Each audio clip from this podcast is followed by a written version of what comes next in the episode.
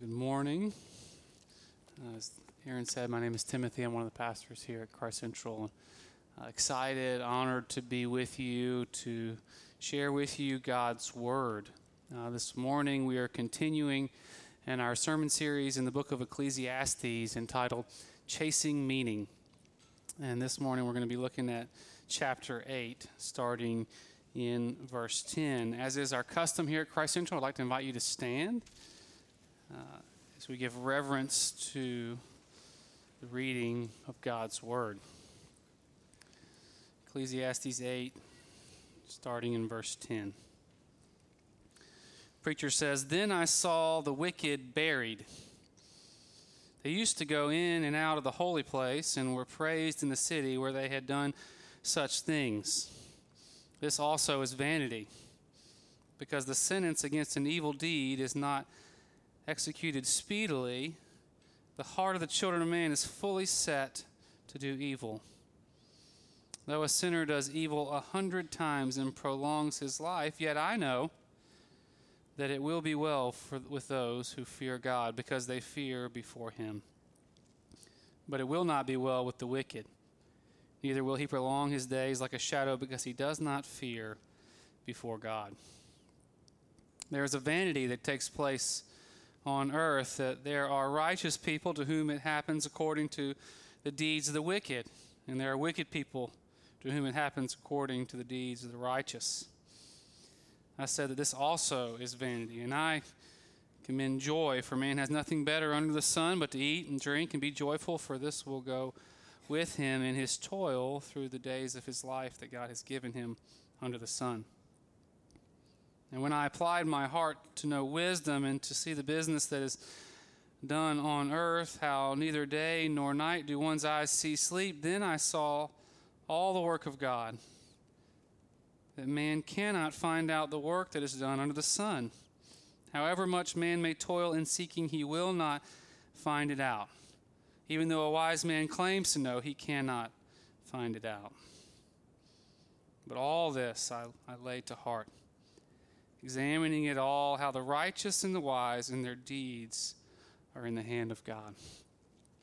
Prophet Isaiah says, The grass withers and the flowers fade, but God's word endures forever. Would you pray with me? Father, we thank you for your word. We believe your word is true. And we ask that you would speak to us now through your word, that you would allow me, your unworthy servant, to get out of your way so that you might bring your truth to us, your people. Father, we ask that you'd give us eyes to see, ears to hear, and hearts to understand. In Jesus' name, amen. You can be seated.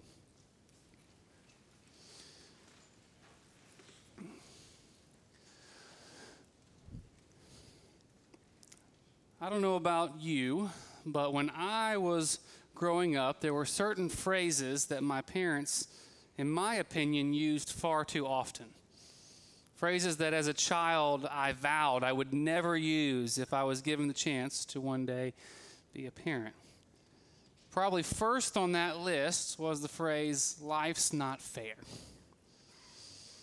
And I wish I could say that I've kept my promise, but if my kids were here, they would get on to me for lying in church. Uh, I say it quite often. But in my defense, I think the reason why parents, and really all of us, use this phrase often is because as we get older, we become more and more convinced how absolutely true this phrase is. This past week, I got the chance to watch the remake of the Disney classic The Lion King with my son. And there's a quote from the movie that struck me, a quote that I'm quite sure I missed as a child. And it's a quote that I might add sounds like it comes straight out of Ecclesiastes. It, it sounds like it comes straight out of the mouth of Kohelet, the author of this text. And it's a quote by Scar, the, the villain of the film. And it's in his opening monologue, and in, in this scene, he's talking to a mouse, a mouse that he's about to consume. And he says this He says, Life's not, fr- not fair, is it, my little friend? While some are born to feast, others spend their lives in the dark begging for scraps. The way I see it, you and I are exactly the same. We both want to find a way out. Over the past few weeks, as we've been studying this book, the preacher has been challenging us to examine the vanity of life under the sun. And I think we can all agree it's not a very pleasant task, but according to the preacher, it's absolutely necessary. And the reason why is because in order to live well under the sun, we have to ask the hard questions. We have to openly and honestly face the vanity of the world that we live in. And here in chapter 8, the vanity that Kohelet asks us to face is to quote Scar that while some are born to feast, others spend their lives in the dark begging for scraps. We have to face the reality that some people end up getting all the breaks while others get none. And that's not fair. It's not fair that the outcomes of our lives aren't based upon our merit. It's not fair that people rarely get what they deserve. And it's this unfairness that causes us to look for a way out. And the preacher begins by taking us to the place where this unfairness of life is most on display. He takes us to a funeral. Look with me now at verse 10. And what we see here in the text is that this is no ordinary funeral. The text says this is a funeral for a person who used to go in and out of the holy place. And what we know from other places in the scriptures is that the holy place was a part of the temple that only clergy could enter into meaning this person had religious status. Not only that, but the text says that this person was praised in the city. Not only a powerful religious figure, but also a powerful social figure as well. And yet, in spite of all this, verse 10 says that this person was wicked. And I think that we can all resonate with the preacher's frustration here. It just doesn't sit well with us when the wicked prosper when they don't get what they deserve. And yet, verse 14 declares that this happens all the time. There are righteous people to whom it happens according to the wicked, and there are wicked people to whom it happens according to the deeds of the righteous. We know this to be true. Bad things happen to good people, and good things happen to bad people. As one commentator states, there is a systemic moral blindness that hinders the world from being as it should be. We live in a world that, that doesn't care whether or not we do what is right, doesn't care whether we work hard or perform well. None of this, in fact, guarantees a positive outcome. Simply put, life is not fair. Now, I don't think anyone would argue with anything that I've said thus far because all of us have tasted the unfairness of life too many times to object to its reality. But the point of our text is not to prove that life is not fair, but rather to show us how to live well in a life that's not fair. And what we'll see in our text this morning is that we really only have two choices on how to respond to this vanity, to the unfairness of life. And so, what I'd like to do this morning is I want to put those two choices before you. And then, hopefully, in the end, I will uh, commend to you the choice that God desires for us to make. So let's dive in.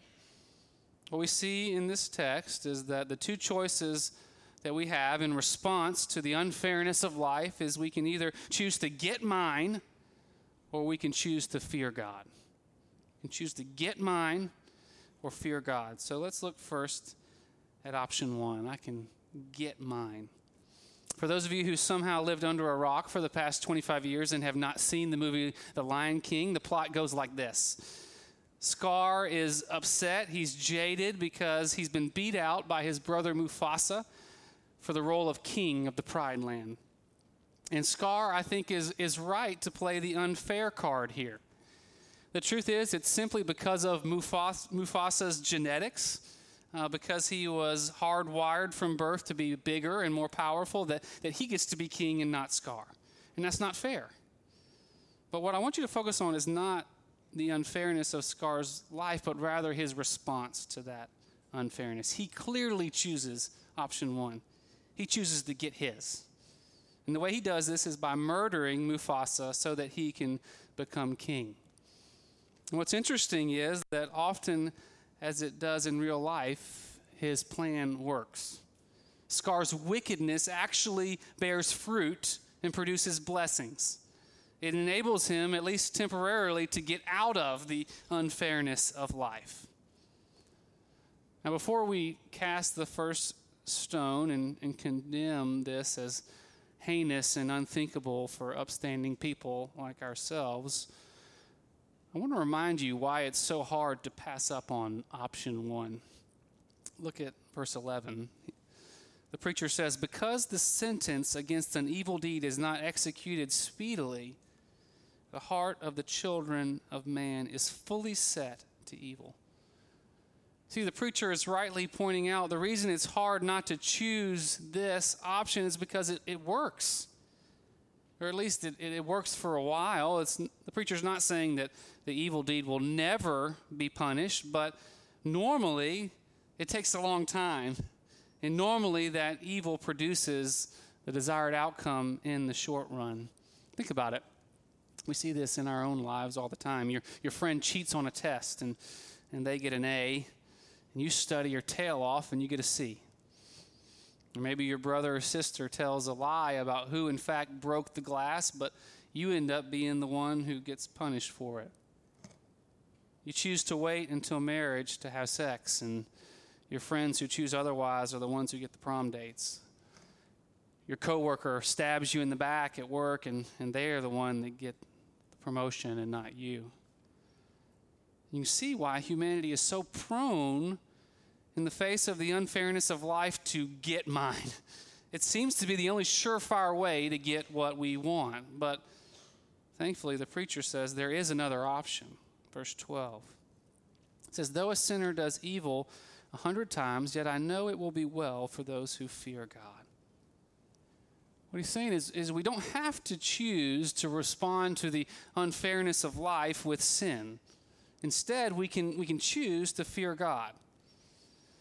Now, this phrase, fear God, is, is used often in scriptures, particularly in the Old Testament. And, and what it generally means is not to be afraid of God, but rather to revere Him, to submit to His authority and lordship in your life which, if we're honest, would be pretty easy if our lives were full of, of bliss.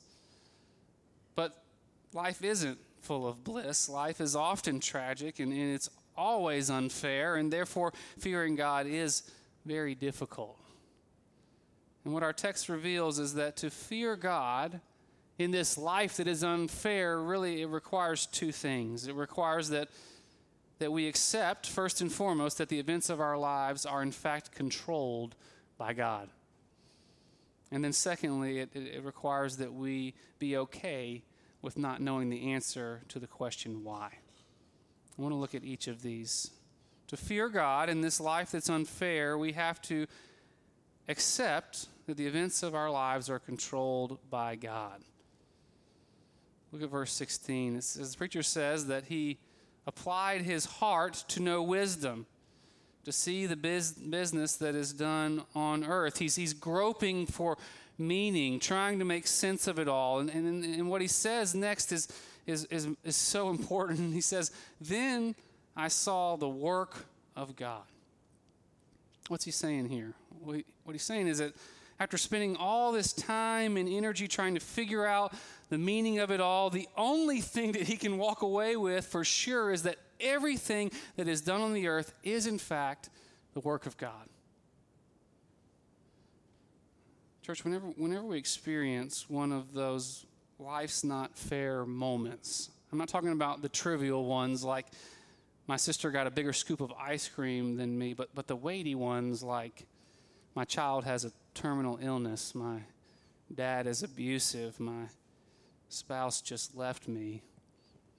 When we experience moments like that, they force us to ask questions not about the world we live in, but rather about the God of this world that we live in. And the question that we have to ask in those moments is Where were you, God? Where were you in the midst of my suffering? Where were you when I needed you most?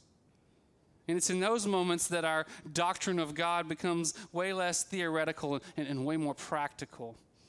And we, and we, have to make a choice. We have to make a choice about what we believe about the character of, of our God. And I think really we have three options and I'm not the first to say this, but I think we can, we can choose in those moments to believe first that, that either God is distant and doesn't know or doesn't care about what's going on in our lives, or we can choose to believe that God is present, but he's unable to stop the tragedy, or lastly, we can believe that God is both present and able, but for some strange reason, he chooses not to stop it. And those are our three options. That's how we can view God's character, one of those three. And I think it probably goes without stating, but, but what we choose to believe about God in those darkest hours, it really matters. It really matters. So, what about option one, a, a God who is distant and doesn't care? If this is what you believe about God, then you better get yours because there's no reason to fear a God such as this. But what about option two, a God who is present but who is simply unable to save you from your trials? And we want to believe this because it appeases our conscience a bit, because we can believe that, that God cares that he wants it to go better, but, but he just couldn't stop it. He couldn't save us, he couldn't fix it.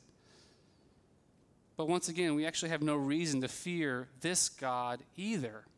No reason to revere a God such as this because this God has no more control than we do. This God is just as much in submission to the vanity of life as we are. Which leaves us with option three a God who is both present and able, but for some reason chooses not to intervene in the tragedy of our lives. Now, the problem with this option is that this God appears to be cruel. I mean, if, if I were present with my child, and they were about to go through extreme suffering, I had the ability to stop it, and I chose not to. There would be a consensus. We would all agree you are a terrible father. What is wrong with you? And yet, strangely enough, the message of chapter 8 and really the book of Ecclesiastes and, and really the whole Bible for that matter is that to fear God is actually to embrace option 3 to believe that God is present, that God is able, but God is sometimes passive in our pain. And this wouldn't be so hard to swallow if God would just tell us why. If He would just give us a reason, give us some sort of rationale for why He just stands there and watches as we suffer under the sun. But look at verse 17 preacher says, Man cannot find out the work that is done under the sun. However much man may toil in seeking, he will not find out. Even though a wise man claims to know it, he's lying. He cannot find it out either. What the preacher is saying is doesn't matter how hard you try, doesn't matter how smart you are, you will never discern the reason why. We will never know why bad things happen to good people, why life's not fair. And unfortunately, God's not telling.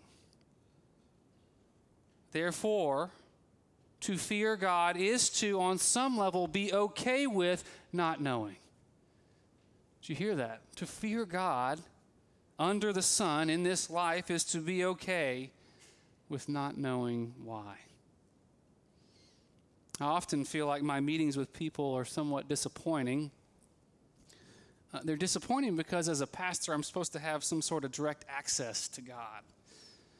And so I'm supposed to be able to answer this question that Kohelet says man cannot answer. Why? Why, God? Why did this happen to me? The truth is, I don't know either. What the preacher is saying here is that to fear God requires that we be okay with, on some level, not knowing. Don't get me wrong, the preacher is not saying that we shouldn't come to God with our frustrations, that we shouldn't cry out to Him in our pain, that we shouldn't plead for His rescue. The Bible is full of examples of God-fearers who come to God angry, frustrated, crying out. But what God is saying is, excuse me, what the preacher is saying is that to fear God is to commit to follow Him even when He doesn't intervene, even when He stays silent. So there you have it. Life's not fair, and we have two choices in terms of how to respond. We can, like Scar, get ours, or we can fear God. We can revere and obey Him in spite of the fact that although He is able, He often fails to keep us from the tragedy of life, and He refuses to tell us why. Now, I know what you're thinking. This is not a very convincing argument for option two. Uh, most of you are right now planning to walk out of here and, and go get yours. Um, but before you do, I want you to listen to Kohelet's argument for option two, for fearing God. Because I think it's actually pretty convincing. And, and it begins here in verse 12.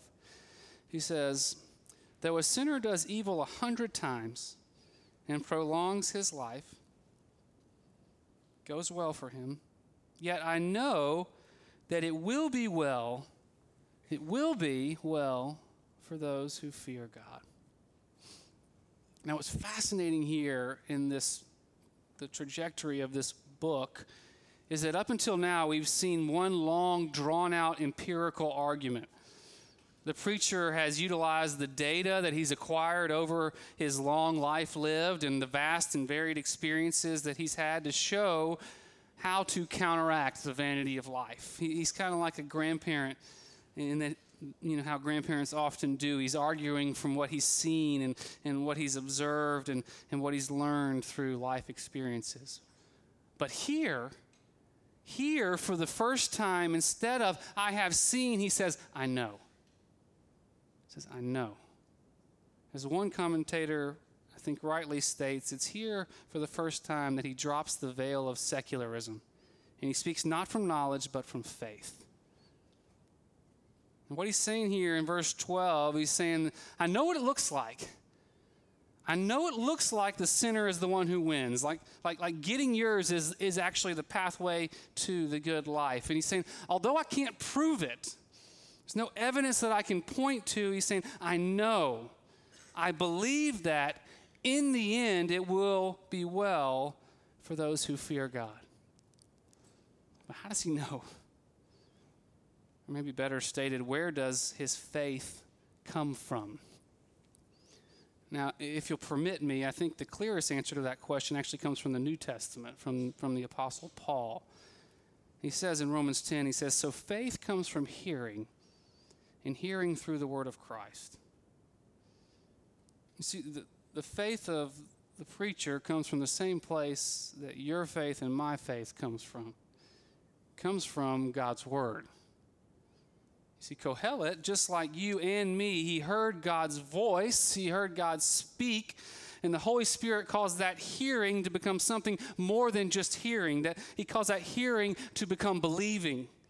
Believing that God is who he says he is and that, that his word is true. And so, back to verse 12, the preacher is saying that he knows.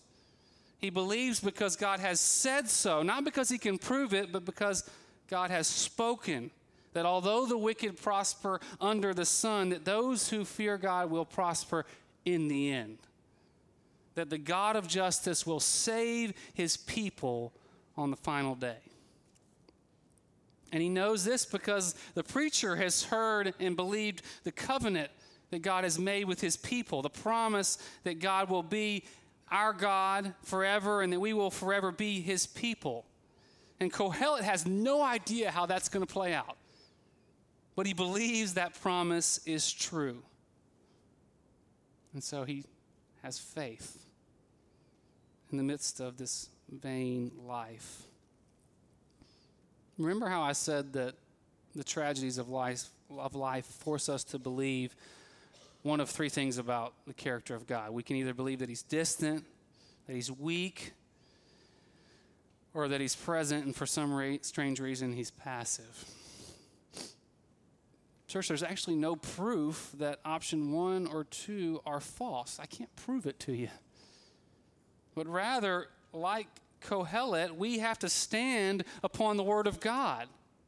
And then and only then will we know and believe. And, church, we know from God's Word that God is not distant because King David reminds us in Psalm 139, which we just heard in this baptism.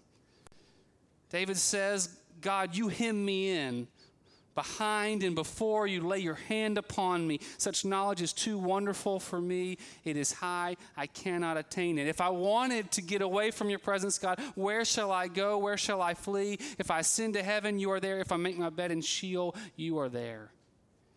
Church, we know that God is not weak because of what the prophet Jeremiah says. It says, It is He who made the earth by His power, who established the world by His wisdom, and by His understanding, He stretched out the heavens maybe more clearly stated by the angel Gabriel to the Virgin Mary, nothing is impossible with our God.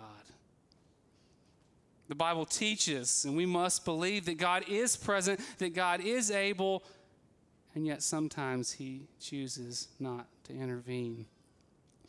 But that still doesn't answer the million dollar question, does it? Even if we believe that God is present and that He is able, if he chooses not to intervene, how can we believe that he is good? The answer is found in the final verse of our text. The preacher says, and this is his epiphany moment. He says, All this I laid to heart, examining it all, how the righteous and the wise and their deeds are in the hand of God. Don't miss this church, what this text reveals is that although we'll never know his ways, we do know his hands. The, be- the best neighbor that I've ever had was an old man named Eddie. He, he lived next door to us for about five years and recently moved away. And Eddie was just a servant hearted dude. I mean, he just loved so well. He loved me and my family so well. But the thing I'll, I'll never forget about Eddie was his hands. You see, when you shook his hands, you, you were reminded of who he was. Because his hands were rough, they were calloused, and his grip was rock solid. And the reason why is because Eddie worked for 30 years for Waste Services here in Durham, riding the trucks and collecting the trash. And it's his work stained hands that, that served as a constant reminder of those 30 years of, of hard labor. Brothers and sisters, do you know the hands of our God? Because it's his hands that, that, that often remind us of who he is. As Daniel mentioned, we're in this season of Lent, and in this season, we together look to the cross. And we're reminded that God's hands are not soft and supple, God's hands are nail scarred hands, scarred by the nails that God bore for you and for me so that we could be in relationship with him. And, and, and, although we don't get the chance, like Thomas, to touch the scars in his hands, nonetheless, I can tell you that I have come to believe, and in believing more and more, that his hands are ever with me. And the crazy thing is, church, uh, this is hard to believe, but it's actually in my darkest moments that I have been most convinced that God holds me in his hands. Have you experienced that, church? in your darkest hour where you feel that He's got you. Church, my charge to you this morning is in those darkest hours to heed the wisdom of the preacher. To know that the only way to combat the vanity of this unfair life is with faith. And with the eyes of faith, we search for God's hands in the pain. In church, we cling to God's word we cling to what it says, believing that even when we can't see Him, even when the unfairness remains, we believe that He's still present. He's still holding you in His hands. In a moment, we're going to sing the children's song. He's got the whole world in His hands. And, and I, th- I know you know this. Maybe you've never said it before, but there, there's certain truths that are they're just too hard to grasp. And so we have to sing them into our souls. And so, church, I hope and pray that these simple but profound words that we are about to sing sink down into your soul. And they give you the courage to fear God in a life that's not fair. Knowing that because God has declared it to be so, because His word has promised, it will be well with those who fear Him in the end. Amen? Let's pray. Father, you have asked us to live in a world that's unfair. we are placed in this world that is full of vanity. And at times it causes us to scratch our heads, and other times it causes us to shout in anger or frustration or to tremble in fear. And God, the only hope that we have is, is in something that we cannot prove, but something that we cling to, that we believe, is that in the midst of all this vanity, that you hold us in your hands, in your nail scarred hands, that, that you've got us. Father, I confess that I doubt that all the time. And I pray for me and for every person in here that we would believe more and more and more that it's true that you are holding us in the midst of all this vanity and that it will be well for, for those who fear you in the end. I pray these things in Jesus' name. Amen.